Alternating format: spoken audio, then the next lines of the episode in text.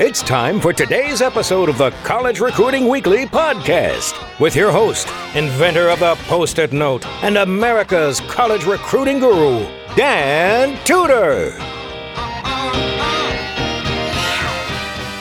Hey, Coach, how are you doing? Thanks for listening today. And right out of the gate, I want to caution you against uh, judging a book by its cover with the title revolving around the idea of small colleges. This is a podcast not just for small colleges. This is an episode that whether you are a Division 1 assistant, Division 3 head coach, you're a GA looking to become a coach, or you're a Division 1 athletic director listening to this, it all applies to you. And we are so lucky to be talking about this topic today with uh, a gentleman I've actually known now for several years. I got to know him when he was an assistant baseball coach and then became a head coach. Then became an athletic director and just recently got his doctorate. And so I've sort of uh, been able to be in touch with him and watch his career grow as he's taken these different steps through his career. And the gentleman in question is Rob Ramseyer, and he is the athletic director and uh, in the administration at Hesston College. Hesston College is a two year private institution that is in Kansas. And uh, again, I've just had the opportunity to uh, do some work there as well as get to know Rob as he's gone through his different career phases. And he recently got his doctorate, as I mentioned, and now he has uh, really gone into this deep exploration of culture and and what it's like to develop culture within a small college environment and what, what goes into that and, and how does the athletic department fit the mission at a college. And remember at the a couple of seconds ago I mentioned that if you were a division one head coach or an athletic director that uh, you know this on the surface may not seem to apply to you, except that many of you, if you're at a large college now, will be at a at a small college at some point. Maybe you're the assistant coach at a Division One, and you'll become the head coach, or eventually an athletic director at a small school, because there are far more small colleges uh, than there are big ones, and so odds are that you're going to be at a small college and when you go to a small college, there more than anywhere else, you have the opportunity to really mesh your culture athletically with the culture of the school. You're also going to have more power and opportunity to develop a unique culture that helps drive recruiting and and drive some of those other things that I hear coaches talking all the time about when it comes to kind of being in control and, and putting your stamp on a program. This is what this is all about.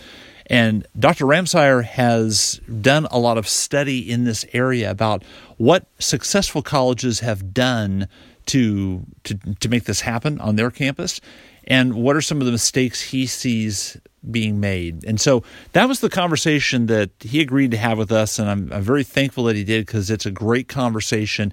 And we started it out really with a simple question of what was it that got him interested so much in this topic of developing and fostering the right culture and the right mission within an athletic department on a small college campus. I, I started in small college coaching as an assistant. And one thing I saw as a young, probably pretty judgmental, know-it-all assistant is I thought there were a lot of these these small colleges out there, many of them with the faith-based, whose athletic departments, from my perception, by no means represented the, the mission of the institution. And one thing I found out early on in my career is, is how hard recruiting is in identifying students that we call it fiddle oftentimes, which I don't love that term. I think it comes down to finding students that want what your institution has to offer. But realizing, finding that balance of kids that could really play that also wanted the experience of the institution was pretty tough.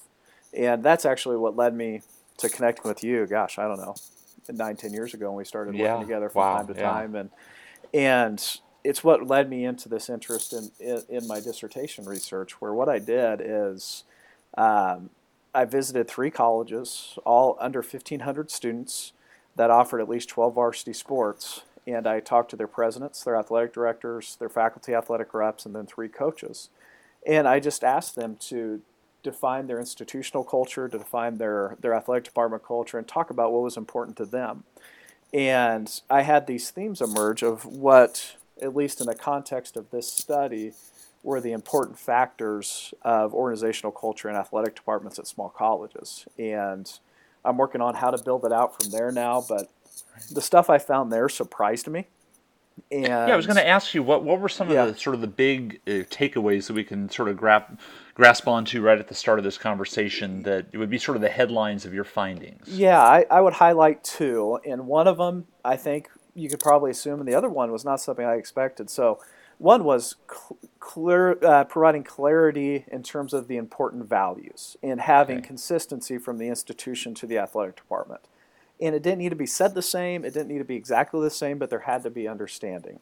Um, so, so for example, one school, and I call them Mission College in the in the research. I gave them a, a, a fake name Sure. but they could all verbatim say their mission statement and say this is what we're about and it was a faith-based mission and i could recite the mission statement within 30 minutes of being on campus because i heard it from everybody and it wasn't one of those things where oh this guy from the outside's coming in I, let's just show off it didn't it didn't feel right. like that Right. um, but there was absolute clarity in that value. And at some other places I went, there was confusion around that. And so that was one, which I think that's one thing we can always think, oh, yeah, that makes sense. But the, the next one was organizational structure. And I think this is important for ADs, but also coaches to think about as they're looking at how they recruit. So, Right. um, or with organizational structure, there was really two ways. One was kind of a formal way, and one was informal. The, the formal was integrating coaches into committee work. So, like for example, um, one thing we do at Hesston, that's an example of that is we have the student success team where there's representatives from faculty, from student life, from athletics, from financial aid that meets every other week to talk about students that are struggling and how we can help them. We have a coach that, that sits on that committee. So he's getting to know, it's, it's a he this year, it's our baseball coach, he's getting to know faculty members and student life folks, and they're all working together um, to better the student experience, and now that person's more connected. So, so ways that can happen structurally is important. Another one that was prevalent is everywhere I talk, or two of the three places I talked to, the AD sat on the cabinet of the institution, mm-hmm. so it was with vice presidents and the president. And we have that structure here, and I always had a little hesitation because I was worried about the perception of athletics taking over the place, you know, and there, there's always that tension uh, between athletics and academics on some level. And if you don't think it's at your institution, you're probably lying. Um, but what that did in these cases, and it's done at our place, and I never thought about it really until I did this study, is it provided peer accountability. So the AD had to justify decisions um, to the CFO, to the admissions director, to that whole group to get buy-in to make any progress. And what that did is built an institutional perspective, Okay. as opposed to at one place the pre- the AD reported to the president, but it wasn't on the cabinet, and only had to prove the case to one person instead of the whole leadership team. Okay, so I'm going to stop you there because I know there's Yeah. more points, but Yeah. went over the first two. Um, the importance of mission and be able to being able to define your institution, uh whether you're an athletic director or a coach. Uh-huh. Yeah. And then the organi- organizational structure. Yeah. And you gave the example of a coach being on a committee. And Uh-huh. here's what I could hear. Here's what I could hear the coach who's already working 16 hours a day and in the middle of a tough season and all the things that the school or that, that they ask him to do as well as the uh, just the, what his or her sport demands that they do. You know, so I could I could just hear them saying, "Come on, a committee. What what is the value of that? Why should I, as a coach, care about sitting on some stupid committee?" Your answer to that would be, it allows you to understand the culture of the place more clearly, which in turn clarifies your recruiting message. And I don't have proof and data for this yet, Right. but if I was a betting man, I'd also say that leads to better retention, which leads to less time recruiting in the future. Because I think So, what so I, how? yeah. So how? Hang on one second. So how Yeah. does that happen? So by sitting on a committee, you understand the culture, and that's going to help in recruiting. Mm-hmm. How? How? How would you? And you've been a coach, and now you're an athletic director, so Uh-huh. you have that perspective, and you've also done this research. How does that happen? Give me like the practical effect of of you know, kind of how that how that translates into real world recruiting. Yeah, at, at, I think I'd answer that at first in the terms of roster construction. And when I look at the rosters we have, something we talk to our coaches about is you need 80% of your kids that are on your team to what the experience we have to offer as an institution, especially at small colleges where, you know, if I mean, I know you talk about this to your clients. Um, you're Right. recruiting kids, and this they come here, and this is their home. So on a small campus with just several hundred people, if you're if you don't connect with that place, number one, that kid's miserable, and we don't want that. And then number two, it's awfully hard to maximize your potential on the playing field in the classroom if you're you're just not a happy camper in any shape or form. So what what I think it means is the more clearly you understand the environment on campus and not just among your team, the more clearly you understand the culture, the more people you know, the more clearly and honestly you can sell the ex- whole experience the, the student will have to offer as opposed to just within your athletic program. And if there's Right. if there's one trigger for me now as an athletic director, it's when I see coaches only selling their program. And I say, folks, Right. we're not getting it when we're just doing that. It has to be a broader sell at a place like ours. And and you know, Rob, where I see that, um, um, what is it, Rob, or do I need to call you Dr. Ramseyer? you can call me Rob. Okay, thank you, Rob. Um, do so. Here's how I see that taking place. As you were outlining that, what I kind of how I would translate that is you have a um, a coach that coaches at a very rural small school, for example, and um, they're from you know a city like Chicago or Washington D.C. or Baltimore, New York. And so they're used to big cities and they have their friends and contacts in big cities and they can go fly into, you know, again, a Chicago and see, you know, 80 club teams play instead of just, you know, four or something at a smaller tournament. And they're trying to recruit large city kids out to their rural university. And sometimes that just isn't, they just, what that athlete and that student's view of the world is, it's so much of a transition, so much of a shock. So would that fit into that category that you just described?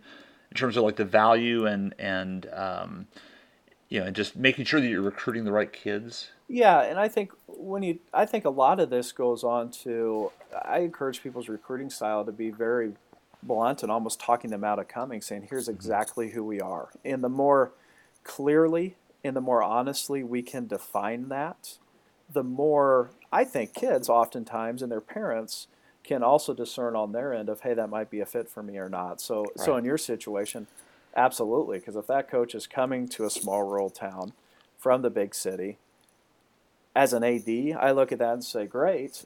I need to figure out a way to really get you connected on campus to truly understand who we are, just because you've never been in our in our context. And Right. I even had that transition coming from. I came down here as a coach from Mid American Nazarene, which is in the metropolitan area of Kansas City. Totally different animal recruiting to Mid American Nazarene as opposed to Hesston, Kansas, where we're a town of 4,000, 45 minutes outside a city. You know. right right and so then on the first point the mission and the definition and we sort of actually probably touched on this in that last exchange Uh-huh. but um, you know the importance of knowing how to define your school and what to define it as do you find that coaches in the recruiting process and just sort of how they view their school do they do that correctly? I mean, because what I find is that a lot of times they'll either apologize for it or it wouldn't be Uh-huh. maybe the fit that they would want, and so they feel like, well, I can't recruit here because it's not as big as the school that I went to, or it's Yeah. more expensive than the school, or or, you know, just all these things that they begin to define for themselves, and then that gets projected onto their message out to the to the recruit. Uh huh. I think one thing I've learned, and even my research question in this, in my dissertation, was actually said, what are the per- perceptions of the important factors of athletic department culture at small mm-hmm. colleges? We're all defined by our experiences and our perceptions of those experiences. Right. So I see my role as an AD because I think coaches, with no malice, no intent, Right. they're they're selling things from their perspective and their program. My job is to say, here's exactly who we are, and and here's our values, and make sure those get communicated in interview processes, Right. and um, yeah, and just throughout the whole thing. So they're selling the total package, or else they're just going to sell themselves and their program and assume, yeah, I was hired here. I, I feel like I fit. Everybody else is saying the same thing too. You know, right. does that make sense? Right. Yeah. No. Totally. Yeah. yeah. Okay. So we went through those two, and I stopped you just so I wanted to define it a little bit. Yeah. Um, so go ahead and, and if there are more on the list. So we did Well, mission and the organizational structure. Yeah, there's an interesting, and I'm not sure how how much this connects to recruiting. Um, I'm sure it does, but there was another kind of informal organizational structure where people started using the term "standing in the gap." Mm-hmm. And what they talked about there was was individuals that just naturally connected with the community. So the, the colleges I went to at one point in their history had a strong connection to some sort of Christian denomination Okay. and people that were from the denomination or alums of the institution could connect culturally and understand the culture a lot better, which makes sense, right? I mean, mm-hmm. they had experienced it on some level, and those people were able to build bridges and help connect other people to um, the campus, which helped in understanding. So, a story um, as an example, there was a coach at one of these schools who was an alum and came from the denomination, and they had had some trouble with faculty. There were issues going on, so the AD brings her to, to meet with the faculty, and she said she could feel the tension as she walked in the room, but as soon as she started talking, everybody relaxed. And they said, you know, no, we're, you know, we're not mad at you. You're one of us, but those other coaches, you know, that kind of thing. And this person would say, well, you know, th- these folks care too and could really bridge that gap um, when talking to faculty and then talking to coaches. So those people were key in um, really playing, communicating with both sides to create understanding. And so that's a big thing in my AD role. And I don't know if ADs listen to your podcast very much. Uh, but in Everybody hiring- listens to my podcast, Rob. No what are you talking no about? Offense, no offense. I do from time to time. We have young grade Uh, school children that tune into this podcast. Future So, coaches. Are you kidding me? Yeah, it's something that I think about in our hiring process is, is our staff construction of do I have enough individuals that stand in the gap? Because Hmm. at smaller schools like us, and when I talk to other ADs, um, we're not getting as many alum applicants as we used to. Um, so I'm trying to be very proactive in reaching out to some of those folks saying, hey, who do you know about? So I can have that, that dynamic among my staff. So Yeah. So, so I'll, I'll, again, I'll stop you there um, with those three. For the for the coach at the large school that is listening to this, um, you're talking about some things that on the surface would be specific to a small school. yeah. What application or what lessons does a, a coach at a larger school, Division One, or just a bigger, you know, seven, eight thousand plus student school? What do they take away from this, or what what could you tell them uh, is important that you learn that would apply at their institution and in their recruiting efforts? Yeah, so there's there's a quote I read years ago out of a book called Games Colleges Play. It's written by um, a guy, a higher ed historian named J.R. Thelin, and in the first page of the book, he calls um, intercollegiate athletics American higher education's peculiar institution. They're, they're, they're And by the way, we'll for for anyone that's listening, I, we're, we'll put a link to the book in the show notes of the podcast, Okay, so you can go and if you if you're wanting to read it, you could uh, go onto Amazon and, and order it. Okay, So, yeah. sorry. So the peculiar institution, and he call he calls intercollegiate athletics American higher education's peculiar institution. Their presence is pervasive, yet their proper balance with academics remains puzzling. And hmm. that has been a conversation since the first varsity intercollegiate athletic competition in the United States in 1852, when they were talking about cheating and ineligible players and illegal recruiting. So none of the issues we deal with now are that different. I don't hmm. care the level we're at. Um, now there's more money at stake. Um, Sure. At, at one point in this research, I, I read a, a quote from a college president in the like late 70s, who was lamenting the first college football coach getting paid 100 grand, and we've hit this tipping point where you can't believe it, and where our values. Um, it's funny to look at now, but I think looking at culture, whatever it may be, no matter the level, we should all be educators, and we should also understand that we're part of this natural pull and tug where it's just part of the system of uh, uh, uh, in which we live in higher ed. And and you know we're all where I will sort of make this link is I see because we talk about you know smaller schools being able to define themselves and how important that is in the process uh, for a recruit to look at them or for parents to look at them and, and say okay that's what they're all about that's what we want and yet at the at the division one level because i know a lot of small college coaches might think oh d1 they've got the huge facility the bigger budgets the you know eight practice fields i wish i had that recruiting would be easy and yet what i find is some of the same things that a smaller school would struggle with when it comes to defining themselves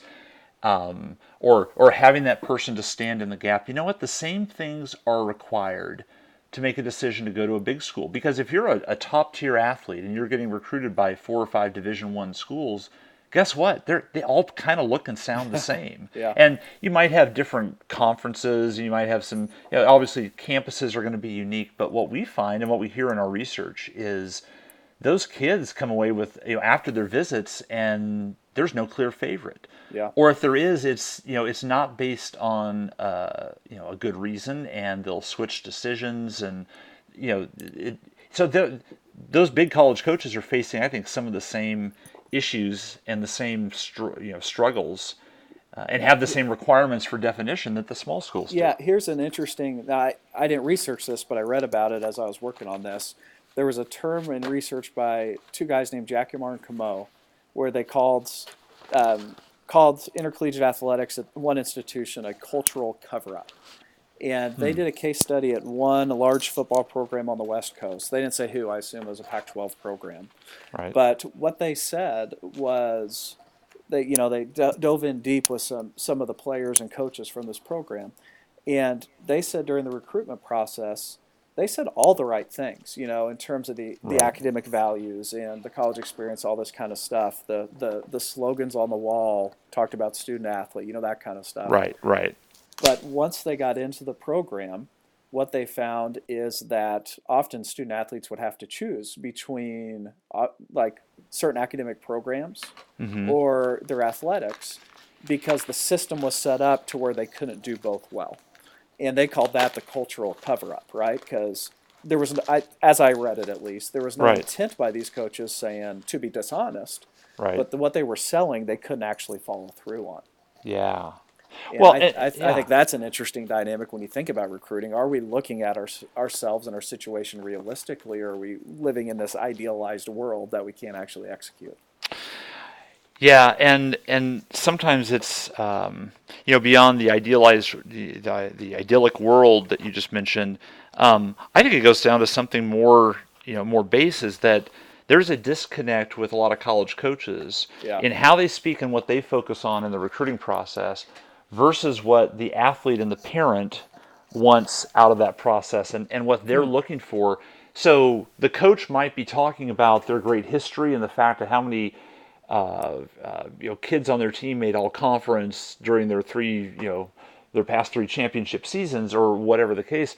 And meanwhile, the athletes looking and listening and saying, well, okay, I should be impressed with that, but you know what? Really, I just want to see the dorms and make sure that I, you know, I'm going to like living there. And so there's this yeah. disconnect we find between, uh, you know, between coaches and the athletes that they're that they are recruiting. And I think there's one other disconnect I see because I, I also see the institutional disconnect where coaches want to sell the sport, which is great. That that's part right. of the sell. Sure, and sure kids want to kids want to see who they're going to be friends with at the end of the day. I think, and are they going to be comfortable with those right. people? And then institutionally, I also think, are we selling our mission? Are we are we providing as realistic snapshot as we can? Because like one place, um, like I know your research says, is as much time as they can they can spend in the dorm room, and they don't care to go to a class. I agree, right. but we also think, gosh, we have chapel on campus. We have classes sure. that are hard we'd rather them sit there and even if they're bored see it and understand that reality a little bit so there's also that spoke in the wheel i think you got to think about sure and you know and at the end of the day i mean you can present research i can present research yeah. it still has to there does have to be an element of it where you feel like you're um, you, you, it's your personality and what you value is coming through in that visitor, the way that you yeah. set that up and what you yeah. end up emphasizing. I completely, uh, I completely get that. Yeah. And Uh, so as long as there's a balance, I mean, it's not, I don't Yeah, want right you know, every school to be doing it, you know, robotically the way Dan Tudor says to do it, or you know, be, there is that, you know, Well, your, that your stuff does creative- work. Your stuff does work, Dan. So it's tempting just to do Well, the way you say. well, I appreciate that, but but at the same time, I don't want to take coaches' personalities out of it. And as long as there's a balance, as long as you're listening, you know, here's what I would do: is I would for any coach that's listening to this, and you know, on that note, saying, well, should we put kids in class or should we give them more time with the team? Uh-huh. Ask the athlete.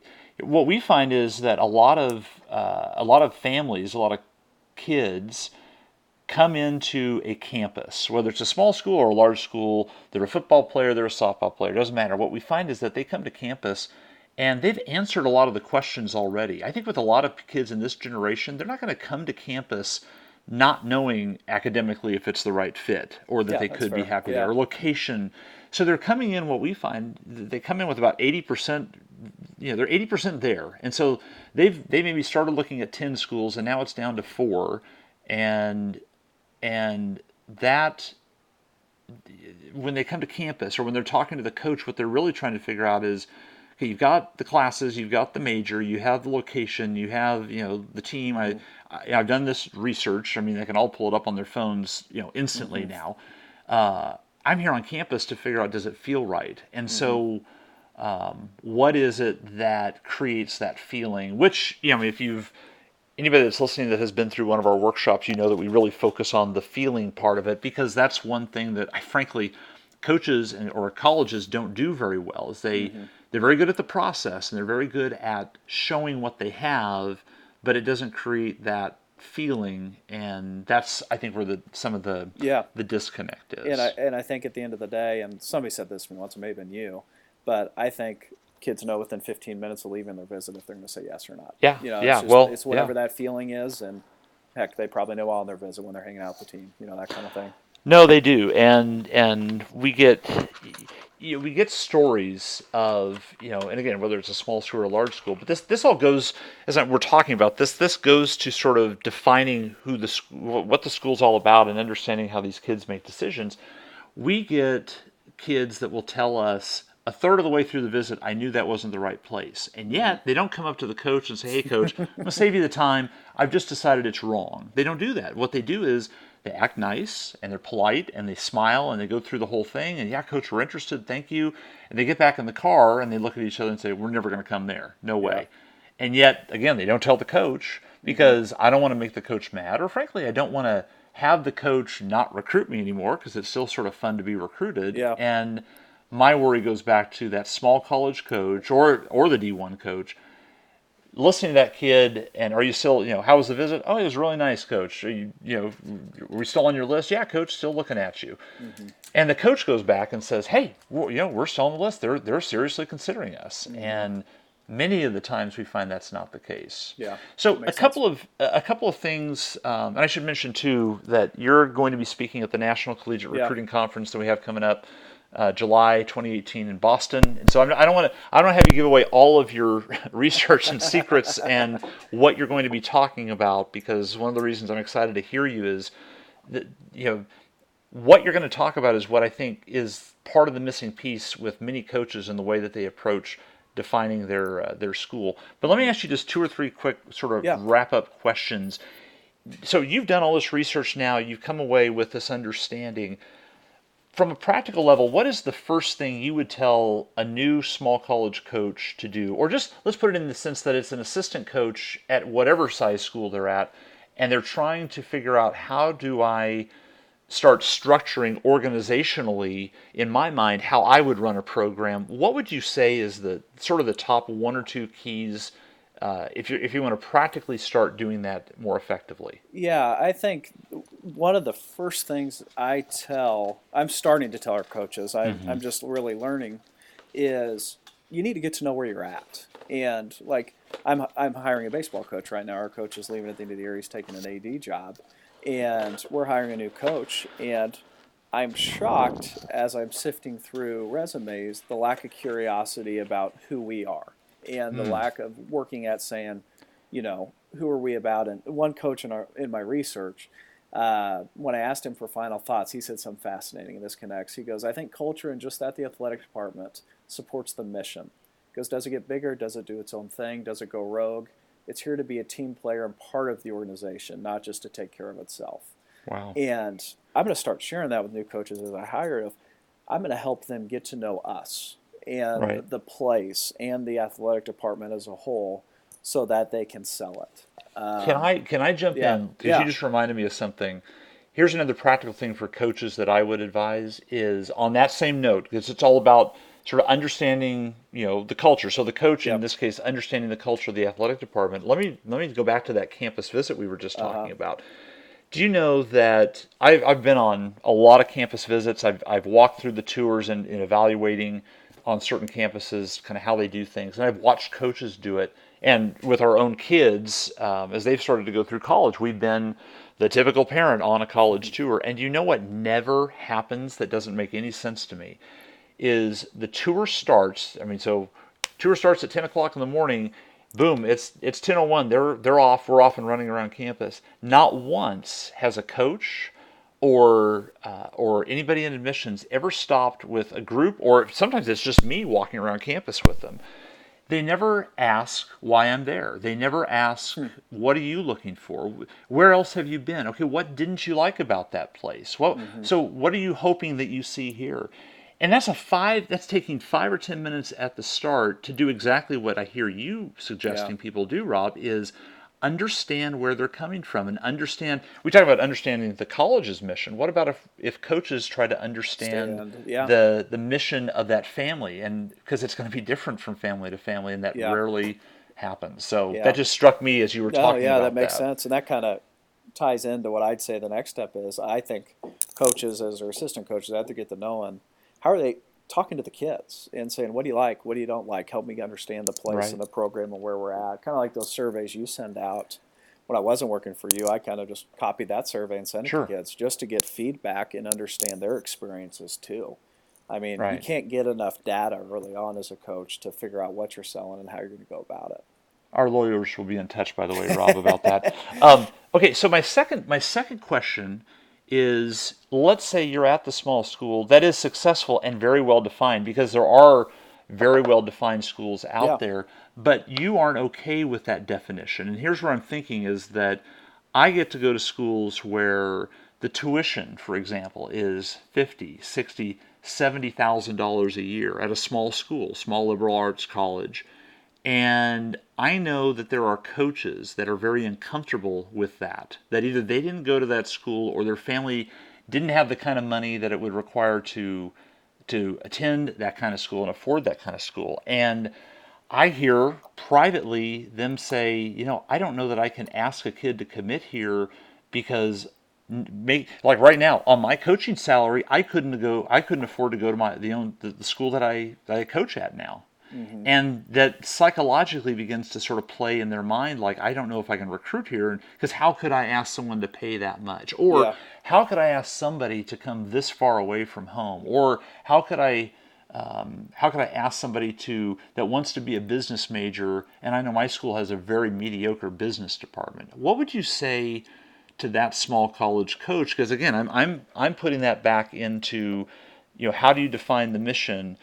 So you defined it, you understand it, but then now you aren't comfortable with it personally. Yeah, I, I have a couple thoughts on that, and some of them are probably pretty um, trite, if that's the right word. Sure. Of why did that coach go work there at the beginning if they didn't believe in it? Um, I they needed the job. yeah, I mean, but They want to get their foot in the door. yeah, and and I I question I get it, but I also Yeah. question the integrity of that decision, um, unless they were recruited to the school under false pretenses. So I I'd put it back on that coach a little bit. Um, but number two, at the end of the day, I think there's an ethical decision to make too as you're looking at, especially especially if you're at an NAIA D two, you know, place like ours. If you're looking at EFCs and you're looking at what they can afford, I made that ethical decision at times of, hey, you'd really help me, but this isn't in your best interest, and Right, and right. we'll move on for that. Because the flip side of the coin on the administrative end, as we're making budget decisions, I mean, federal government and state support is going down. That's one of Mhm. the reasons costs are growing going up. and closures are a real thing. And Yeah. one of the one of the contexts for my study is in 2015, Moody's Investor Service predicted that closure rates would triple and merger rates would double at small colleges by the end of 2017. Right. And so, as an administrator working in this context of absolutely we want as much accessibility as we can, but here's the reality we're working with. If that's hard for you, I get it, but maybe we're not the place for you. And Right. I don't know if the closures and mergers are at that rate, but it's certainly a real thing. I mean, in the last two months, I've heard about, or three months, Grace University in Omaha. There was St. Gregory's in Oklahoma. Some of the Nazarene schools merged on the on the East Coast. There's a lot of that going on, um, and I think coaches and in my study they were very aware of that. Of everybody's future is not guaranteed institutionally, and how do we work at that? So I, I get your question, and I also say, you know, if, if you don't believe in it, don't take the job. Right. Sure. Sure. Well, and and uh, my my advice to that coach that's Yeah. listening and maybe is facing that quandary or has thought that from time to time is, you know, your job as a coach, and you can tell me if you agree with this, Rob. I don't know if I've ever mentioned this to you, but so my my philosophy would be if um, if you don't your job is not to make the decision for the family. Your job is to be a representative for that college and that athletic department. And mm-hmm. and you know, if it's not even if it's not something if it's something that you have questions about how could I afford this or would I really want to go to a school here? Well, you can't make you can't step in and make that decision for that family. Your job is to say, basically, to take the attitude: look, if you're going to spend this amount of money, or if you're going to go to a- away to school, here's why you should come here, and be an advocate for why you're going to make it a good experience, or why they should Yeah. want to come uh, play under you. Uh, that's, I think, at the core, that's you know that's why you're hired at the school. That's your job for the school is to be that representative. Um, so that's kind of where what how I would define that. Yeah, is- I, I think mostly I agree with you. In this role I'm in now, um, my perspective's changed a little bit on the level of there are. I think there's really smart debt and there's really bad debt. And if mm-hmm. you're if you can't afford it, you're coming and loaning out the house to be an early childhood education major. I don't think that's a great investment. Sure, that's sure. not going to pay itself back. And when you're looking at first generation college students or, or people that just may not have the understanding of higher ed in the process, I do think there's an ethical obligation for us to discuss that with them. On the flip side, man, if you're coming here and you're, you're pre med and you're, you you have high ACTs, yeah, I mean that's that's a good investment. We can Right. provide you a high quality of education. So generally, I agree with what you said, but I do think there's some nuance into it where we do hold some responsibility on our end. Right. Okay. So last question as we as we start to wrap up, and that would be that you know, and you sort of touched on the future of small colleges. Um, you know, in the fact that you know, in some in some ways, there's many experts that would agree there are too many colleges, and so you're starting to see closures, mergers, or at least serious discussion about, hey, we need to change course here, or else the college is going to close. Um, what so uh, for for again the coach that's listening or even for the athletic director that's listening at their school and they love their school and they want to stay there and they want to see it be successful other than coaching and other than being bought into the mission from a very practical aspect what would you advise them to do in order to kind of be part of the solution to to make their college strong not only athletically but just from a financial bottom line and, and from a uh, enrollment bottom line Yeah, I I think very generally being actively engaged where you're invited to do that. Bring ideas, be creative, think of ways that you, you can help the school do programs better, create new programs, or expand enrollment. Um, I think one challenge a lot of places are going to face, and I'll use Kansas as an example here. We have something like 18 or 19 private colleges in the state. We also have another 19 community colleges and a lot of public colleges as well one niche, and I, there's a lot of other states like this for the small privates, has been recruiting athletes, and um, like all Kansas independent colleges that offered athletics in 2015 had just just over 43% of their student body was athletes. Um, in one of the conferences, it was 58%, and that doesn't designate between on campus, off campus, online, anything like that. Right, So right. it's probably pretty realistic to say a lot of these schools are 75 to 80% of their on campus student body being athletes. One thing I think coaches can do is hit recruitment numbers, really work at that piece, which I think there's a lot of motivators for that. One is it helps the institution, but it also, I mean, if you recruit good players, you're gonna you're gonna be better. I mean, the winning's a nice motivator there as well. Coach, a couple of quick notes before you take off. Uh, that book that he referenced in the podcast, Games Colleges Play, in the show notes, there's a direct link if you want to buy that book on Amazon. It's a good one, so I recommend it. The other thing is that we put uh, Rob Ramseyer's contact information in the show notes as well, his email address. So if you want to talk to him or ask follow up questions directly to him, or if you're at a small college program and you just want to, again, have somebody as a sounding board for what you're trying to do.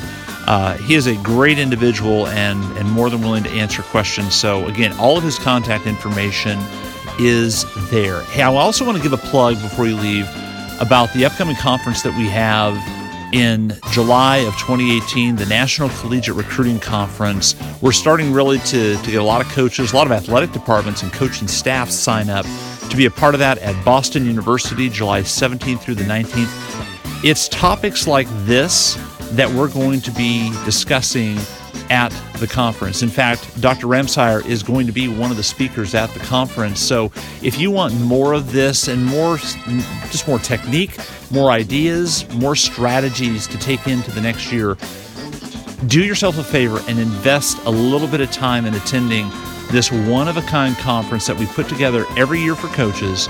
Uh, we do it for you. It's a lot of speakers, 20 plus speakers coming in over two and a half days of just really intense, good ideas. So you can find out more information on that at dantudor.com.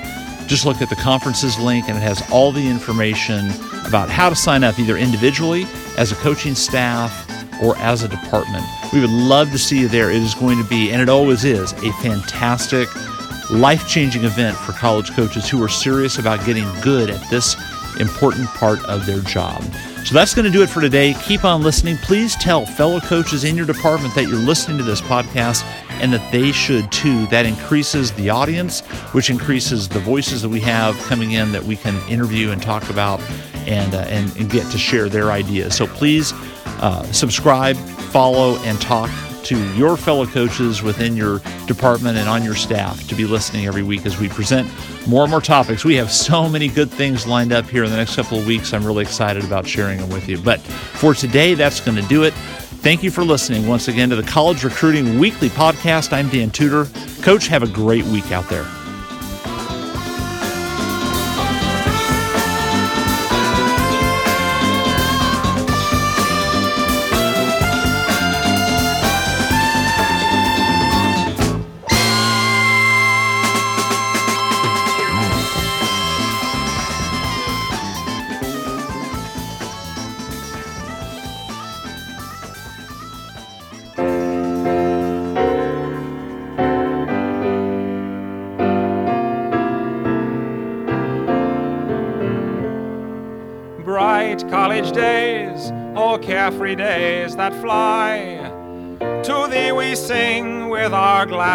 Raised on high.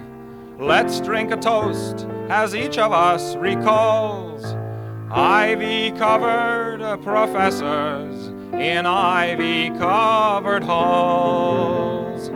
Turn on the spigot, pour the beer and swig it, and gaudeamus igitt a tour. Here's to parties we tossed, to the games that we lost. We shall claim that we won them someday. To the girls young and sweet, to the spacious back seat of our roommate's beat up Chevrolet. To the beer and Benzedrine, to the way that the dean tried so hard to be pals with us all.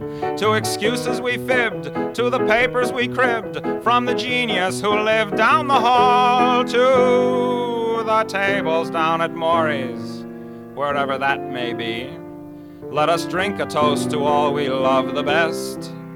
We will sleep through all the lectures and cheat on the exams, and we'll pass and be forgotten with the rest.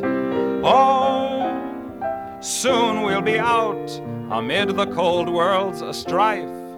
Soon we'll be sliding down the razor blade of life. Ooh. But as we go our sordid separate ways, we shall ne'er forget thee, thou golden college days. Hearts full of youth, hearts full of truth, six parts gin to one part vermouth.